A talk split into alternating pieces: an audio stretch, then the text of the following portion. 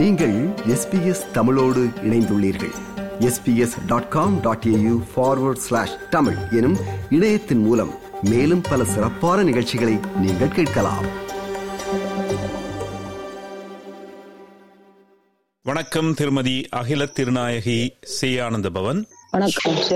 அண்மையிலே பிலிப்பீன்ஸ் நாட்டில் நடைபெற்ற மாஸ்டர்ஸ் அத்லெட்டிக் சாம்பியன்ஷிப்ஸ் என்ற விளையாட்டுப் போட்டியில் கலந்து கொண்டு 1500 மீட்டர் ஓட்ட பந்தயம், 5000 மீட்டர் ஓட்ட பந்தயம், 800 மீட்டர் ஓட்ட பந்தயம், 5000 மீட்டர் நடத்தல் ஆகிய போட்டிகளிலே தங்கம், வெள்ளி, வெண்கலம் என்று பல பதக்கங்களை வென்றிருக்கிறீர்கள். உங்களுக்கு SBS தமிழ் ஒலிபரப்பின் சார்பில் ஆஸ்திரேலியாவிலிருந்து உங்களை நெஞ்சார வாழ்த்துகிறோம். ஓட்டப்பந்தயங்களிலே வெல்பவர்கள் பலரை நாங்கள் அறிந்திருக்கிறோம். ஆனால் உங்களுக்கு 72 வயதாகி விட்டது என்பது ஆச்சரியமான விடயம். உங்களது பின்னணியை பற்றி அறிந்து கொள்ள பலரும் விரும்புவார்கள். உங்களது பின்னணி என்ன என்றும், உங்களுக்கு இந்த ஓட்டப்பந்தயங்களில் கலந்து கொள்ள வேண்டும் என்ற ஆர்வம் எங்கிருந்து வந்தது என்றும் கூறுவீர்களா? முடியவில்தான் புறப்படமாக கொண்டேன். நான் சிறு வயதிலிருந்தே விளையாட்டில் மிகவும் ஆர்வம் உள்ளவள். நான் எனது ஆரம்ப கல்வியை முல்லியவளை கலைமகள் வித்தியாலயத்திலும், இடைநிலை கல்வியை வித்யாந்தா கல்லூரியிலும் கல்வி பயின்றேன். கல்வி இருக்கும் காலங்களிலும் பல பரிசுகள் பெற்றுள்ளேன். பாடசாலை விட்ட பின்பு நடக்கும் கிராமப்புறங்களில் நடக்கும் விளையாட்டுகளில் பங்கு பெற்று பரிசெடுப்பேன். 1975 சிறைச்சாலைகளுக்கு 2 உத்தியோகர் தேவை என தொழில் கந்தோரில் விண்ணப்பம் செய்திருந்தார்கள். அதன்படி நான் விண்ணப்பித்து சிறைச்சாலை உத்தியோகத்தராக வவுனியா மாவட்டத்தில் தெரிவு செய்யப்பட்டேன். அப்பொழுது வவுனியா மாவட்டமும் முல்லத்தீவும் ஒரு மாவட்டமாகத்தான் அமைந்தது. ஆனபடியாக நான் 2 மாவட்டத்தையும் ஒரே மாவட்டமாக எடுத்துக்கொள்வதுதான் எனது பழக்கம். வன்னி பிரதேசம் என்று சொன்னால் பொருந்தும். வன்னி என்று சொன்னால் அது வன்னியும் யாழ்ப்பாணமும் முல்லத்தீவும் ஒன்றாகும். நீங்கள் கூறுவது 70களின் ஆரம்பம் என்று சொல்லலாமோ? 1974. அந்த காலத்திலே பெண்கள் இப்படியான வேலை செய்வதை பெரிதும் வரவேற்பதில்லையே குடும்பத்தினர். உங்களை எப்படி அனுமதித்தார்கள்? அது எங்களுடைய ஒரு மிகவும் ஒரு உணர்வுகளாக அடங்கும். அந்த காலத்தில் இப்படி விடயங்களை செய்தவர்கள் பலர்கள் இந்த உளநல குறைவால நோய்வாய்ப்பட்டிருக்கிறார்கள். உளநலம் சரியாக இருந்தால் தான் பிள்ளையோ சரி, ஒரு வயது வீடோ சரி, சந்தோஷமாக தங்களுடைய வாழ்க்கையை முடித்து சந்தோஷமாக வாழ்க்கையை சந்தோஷமாக வாழ முடியும். இது என்னுடைய ஒரு நம்பிக்கை. எனக்கு சிறு வயதிலேயே அம்மா மிகவும் விளையாட்டுகளுக்கு மிகவும் சான்றாக இருந்தார். என்னோட தகப்பனார் சிறு வயதிலே இறந்து விட்டார். அவரும் நான் ஒரு கணம் அவரை அந்த 12 வயதுக்குள்ள பார்க்கும் பொழுது ஒரு நாள் ஒரு ஓட்ட போட்டியில் 1ஆம் இடம் பெற்றதை நான் கண்ணால் கண்டேன். வயது காலத்தில் எனக்கு பாடசாலையில் நான் படித்த பாடசாலைகளும் விளையாட்டு என்றால் எனக்கு தனி ஒரு ஆர்வம். அந்த ஆர்வத்தின் மத்தியில் நான் தொழிலுக்கு சென்ற பொழுது 93ஆம் ஆண்டுக்குள்ளே இங்கே எனக்கு விளையாட்டுகளில் பங்கு பெற்றுவது மிகவும் பிரச்சனையாக இருந்தது. அந்த காலம் யுத்த காலம். அது பிறகு நான் எனது தொழில் நிமித்தமாக நீதிமன்றங்கள் இயங்காத காரணத்தால் வவுனியாவுக்கு செல்ல வேண்டிய ஒரு நிலை ஏற்பட்டது. அந்த நிலையில் நான் வவுனியாவிலே இருந்து 1999 இண்டப்ரிசின் சிறைச்சாலைகளுக்கு இடையிலான ஒரு விளையாட்டுப் போட்டி நடைபெற்றது. அதிலே நான் இண்டப்ரிசின் சாம்பியனாக தேர்வாகினேன். அதன் பிறகு தொடர்ந்து சிறைச்சாலைக்கு இடையிலான போட்டிகளுக்கு செல்வேன் மற்றும் மாஸ்டர்ஸ் அத்லெட்டிக்ஸ் சாம்பியன்ஷிப் விளையாட்டுப் போட்டியில் கண்டு பல பரிசுகள் பெற்று சில குறிப்பிட்ட விளையாட்டுகளில் 1500 மீட்டர், 5000 மீட்டர், 800 மீட்டர் நடைப்போட்டியில் சாதனைகளும் படைத்துள்ளேன். அந்த சாதனை எனக்கு தூண்டிக்கொண்டே இருந்தது. அதையொட்டி என்னை வவுனியா மாவட்ட செயலக பிரிவில் கௌரவித்தார்கள். திரு அகலங்கன் சேவர்கள் 2 தடவை மார்க்கம் புத்தகத்தில் பதிவிட்டு கௌரவித்தார். அடுத்து முல்லத்தீவு மாவட்ட அரசாங்க அதிபர் ரூபோதி கீரிஸ் அவர்கள் 2017 ஆண்டு வீரமங்கை என்னும் பெயர் சூட்டி விருது வழங்கி கௌரவித்தார். அடுத்து கமசகாவதி சிவசூரி என்பவர் உறுதி கொண்ட நெஞ்சு நாள் என்னும் புத்தகத்தை எழுதி அதில் என்னை பதிவாகி 10 பெண்கள் சாதனை பெண்களோடு நியமித்துக் கொண்டார். இப்படி பலர், இப்படி மற்ற மாவட்ட அரசாங்க அதிபர் யாழ்ப்பாணம் சென்றவரிடம் நான் உடுப்பிக்கு சென்று பரிசுகள் எடுத்து வந்த பொழுது கூப்பிட்டு கௌரவித்தார்கள். அந்த கௌரவங்களின் மத்தியில் என்ற விளையாட்டு பெண்ணும் தூண்டிக் கொண்டே இருந்தது. இன்னும் நான் விளையாட வேண்டும் என்ற உத்வேகம் எனக்கு உற்சாகத்தை தந்துகின்றது. இன்றைக்கு நீங்கள் என்ன கேட்கும் பொழுதும் எனக்கு விளையாட்டில் திறமையை என்னும் உணரக்கூடியதாக ஒரு தன்மை எனக்கு ஏற்படுகின்றது. விளையாட்டை பற்றியே எல்லாருமே ஆராய்ந்து கேட்டுக்கொண்டிருக்கிறார்கள். அதன்படி நான் இப்படியான ஊக்குவிப்பு காலம் நான் எனது விளையாட்டு பயணத்தை தொடர்ந்தேன். சரி, உங்களுக்கு இந்த ஓட்ட போட்டிகளில் கலந்து கொள்ள வேண்டும் என்ற ஆர்வத்தை தூண்டியவர்கள் யார் என்று கூறுவீர்களா? நான் ஆரம்ப காலத்தில் எனது விளையாட்டுக்கு உறுதுணையாக படிப்பித்த ஆசிரியர்கள் உறுதுணையாக இருந்தார்கள். வவுனியாவில் இருக்கும் பொழுது நிற்குணவதி சிவஞான சுந்தரம் அவர்கள் ஊக்கமளிப்பார். பயிற்சி நான் யாரிடமும் பெறவில்லை.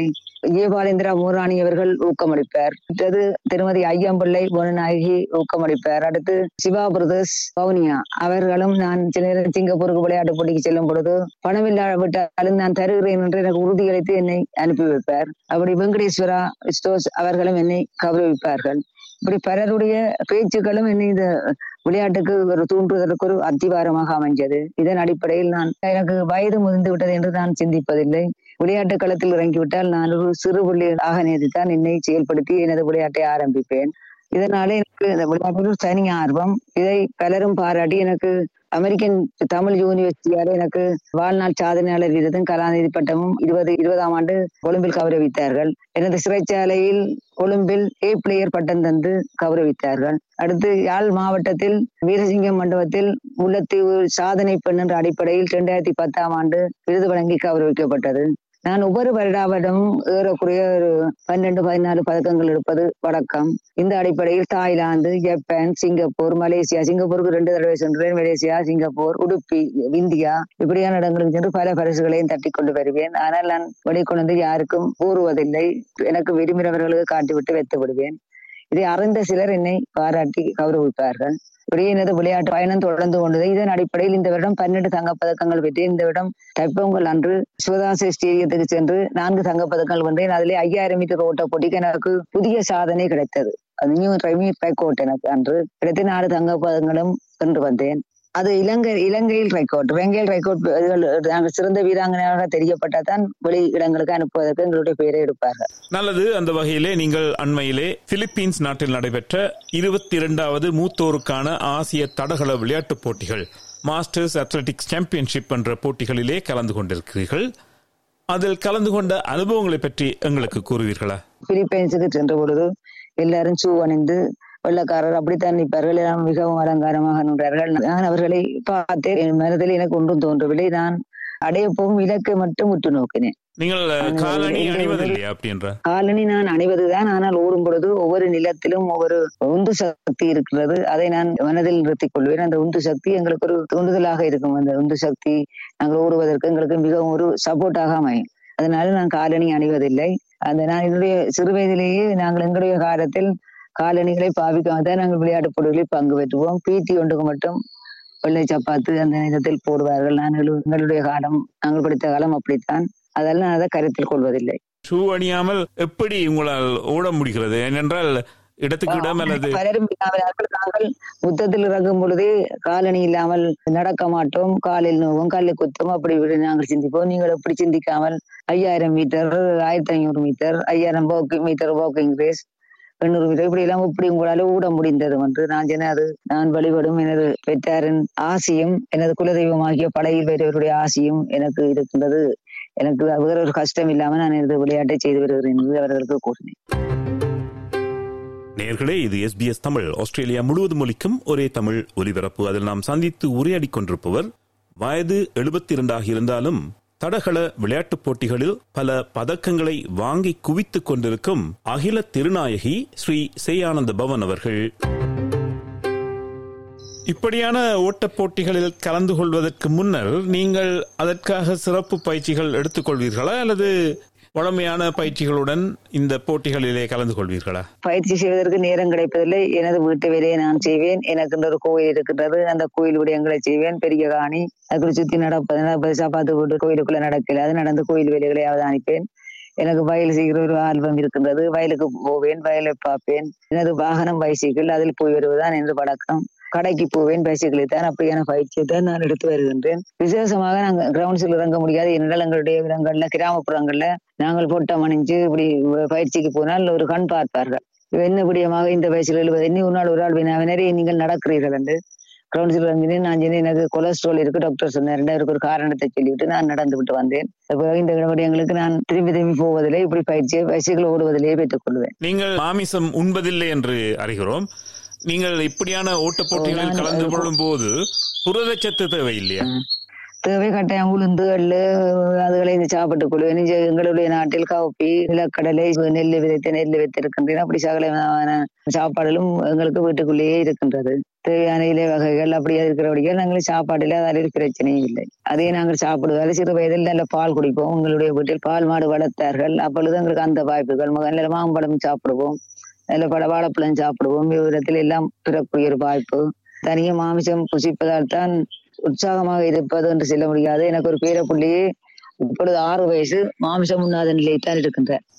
நீங்கள் சிறைச்சாலையிலே 35 வருடங்களுக்கு மேலாக கடமையாற்றி இருக்கிறீர்கள்.